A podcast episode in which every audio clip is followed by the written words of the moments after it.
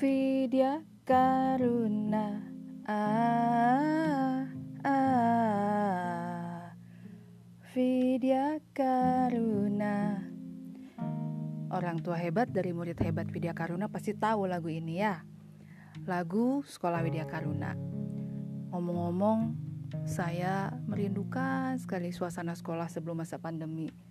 Kangen sama suara riangnya anak-anak Kadang ada yang nangis kalau konflik sama temen.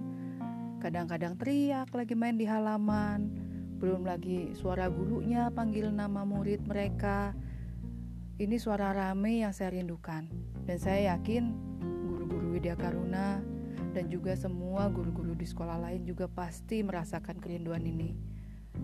Ya, kita doakan semoga pandemi segera berlalu dan suasana sekolah berangsur normal dengan segala macam penyesuaiannya itu ya.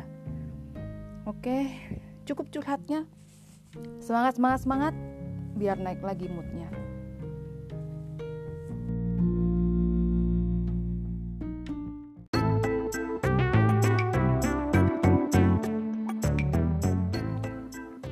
Halo, ketemu lagi dengan Cewira. Di episode ketiga ini, saya khusus mau membahas tentang sejarah sekolah Vidya Karuna. Yuk, dengerin sama-sama yuk.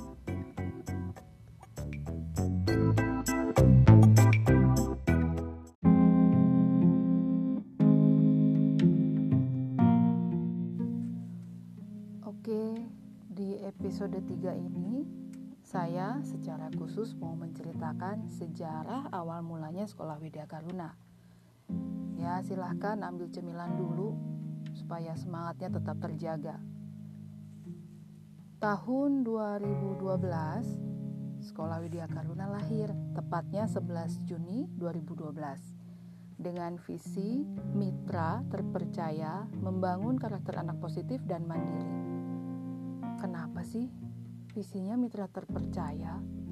Bukannya uh, sekolah berprestasi, unggul dan juara gitu Padahal saya yakin sekolah-sekolah berprestasi, sekolah unggul, sekolah juara itu pasti banyak peminatnya ya. Ini tarik mundur lagi di tahun lama setelah lulus dan resmi jadi psikolog lulusan Universitas Kristen Maranatha Bandung saya berkesempatan belajar sebagai terapis dan guru anak berkebutuhan khusus sejak tahun 2003 hingga 2008 di Pratniagama dan Pasar. Ketahuan umur ya. Dan selama enam tahun itu saya belajar banyak hal dari anak-anak berkebutuhan khusus. Dan saya juga melihat bagaimana pentingnya peran orang tua dalam perkembangan anak mereka. Saya melihat, saya menemui orang tua yang mau bekerja sama dengan guru dan terapis dan mau konsisten menerapkan pola yang sudah diinfokan, itu akan terlihat sekali perkembangan yang signifikan pada anak mereka. Dan saya juga melihat orang tua yang hanya mengandalkan sekolah atau tempat terapi anaknya dan berharap anaknya berubah dengan sendirinya. Jujur aja, orang tua yang seperti ini yang membuat saya frustrasi dan berpikir keras bagaimana caranya supaya orang tua mau menerima kondisi anaknya dan mau berusaha membimbing melatih anaknya saat di rumah.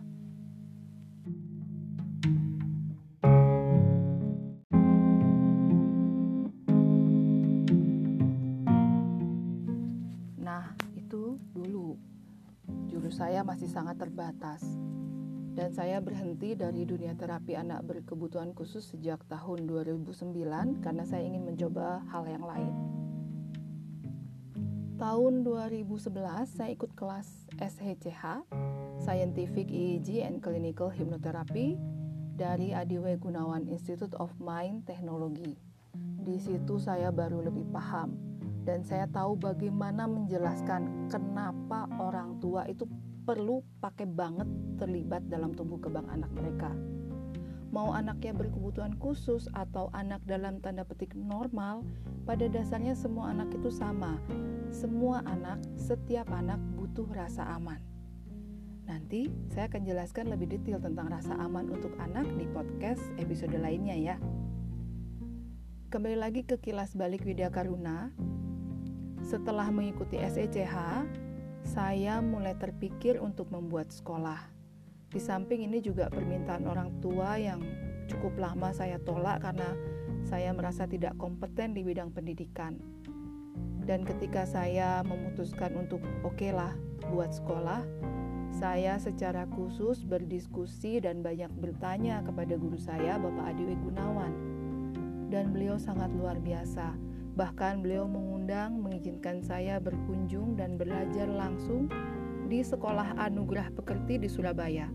Sekolah Anugerah Pekerti ini adalah sekolah yang Pak Adi dan Bu Stefani, istri beliau, dirikan untuk putri-putri mereka. Artinya, mereka tidak mungkin sembarang membuat sekolah karena mereka menyekolahkan anak-anak mereka di situ.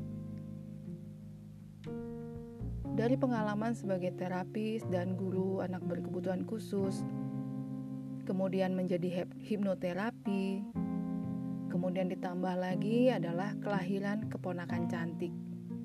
Saya terpikir, ke mana ya anak ini nanti bersekolah?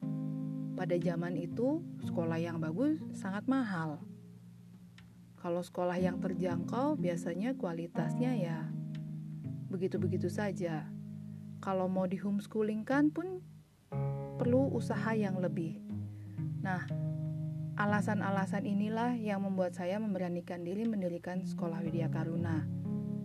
Dan Sekolah Widya Karuna artinya Widya itu artinya ilmu pengetahuan, Karuna itu artinya compassion, belas asih.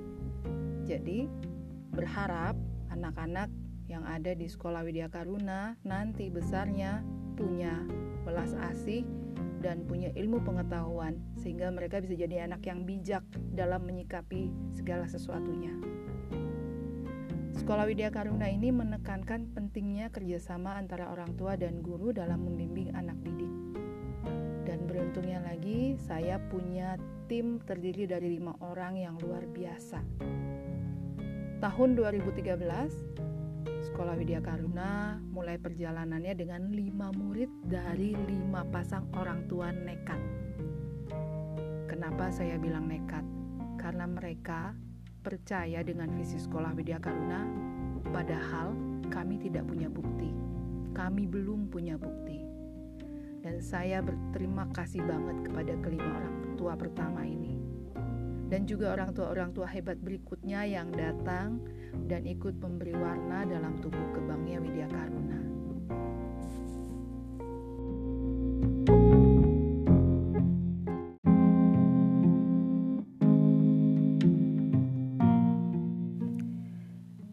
Salah satu upaya menjadi mitra terpercaya adalah dengan memberikan edukasi kepada semua pihak, baik pihak sekolah, guru maupun karyawan, dan juga pihak orang tua, agar kedua belah pihak ini memiliki informasi yang sama, memiliki kekuatan yang seimbang, agar bisa bekerja sama dan berkolaborasi dalam pengasuhan anak didik. Edukasi untuk orang tua murid diberikan dalam bentuk seminar parenting secara berkala, program ngopi yuk, ngobrolin parenting yuk dengan format yang lebih santai, dan ada juga POG atau pertemuan orang tua guru secara berkala untuk membahas perkembangan anak dan target perkembangan anak berikutnya. Kemudian sebelumnya juga kami pernah mengadakan edukasi masyarakat dengan membuat seminar parenting yang mengundang Bapak Adi Gunawan menjadi pembicaranya. Di luar itu pun orang tua murid Widya Karuna bisa berkonsultasi dengan guru wali atau bisa berkonsultasi dengan kepala sekolah. Bahkan jika diperlukan, mereka bisa konseling atau terapi dengan saya. Semua ini merupakan komitmen kami untuk memberikan anak-anak didik sekolah Widya Karuna lingkungan yang aman dan nyaman untuk bermain. untuk belajar sesuai dengan tahap perkembangan mereka. Anak-anak Widya Karuna menjalani masa kanak-kanak yang bahagia. Anak-anak sekolah Widya Karuna memiliki kepedulian terhadap sesama dan memiliki budi pekerti yang luhur.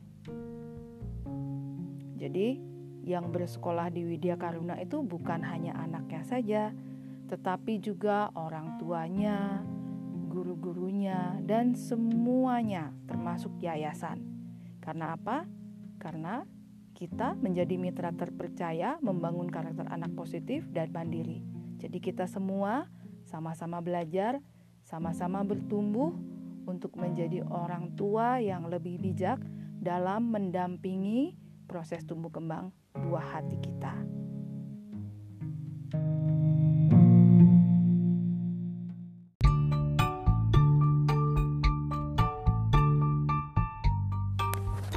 Oke, cukup panjang ceritanya kali ini ya. Sekarang teman-teman jadi tahu deh sejarahnya Sekolah Widya Karuna. Perjalanan kita ini masih panjang, masih banyak orang tua yang membutuhkan wadah dan komunitas positif dan mendukung dalam pengasuhan buah hati mereka. Untuk itulah Widya Karuna hadir. Untuk itulah teman-teman bergabung di Sekolah Widya Karuna Terima kasih ya sudah mendengarkan podcast ini sampai selesai. Semoga memberikan manfaat bagi kita semua. Semakin hari dalam segala hal, kita semakin baik dan semakin membaik. Cewira sayang kalian semua. Dadah.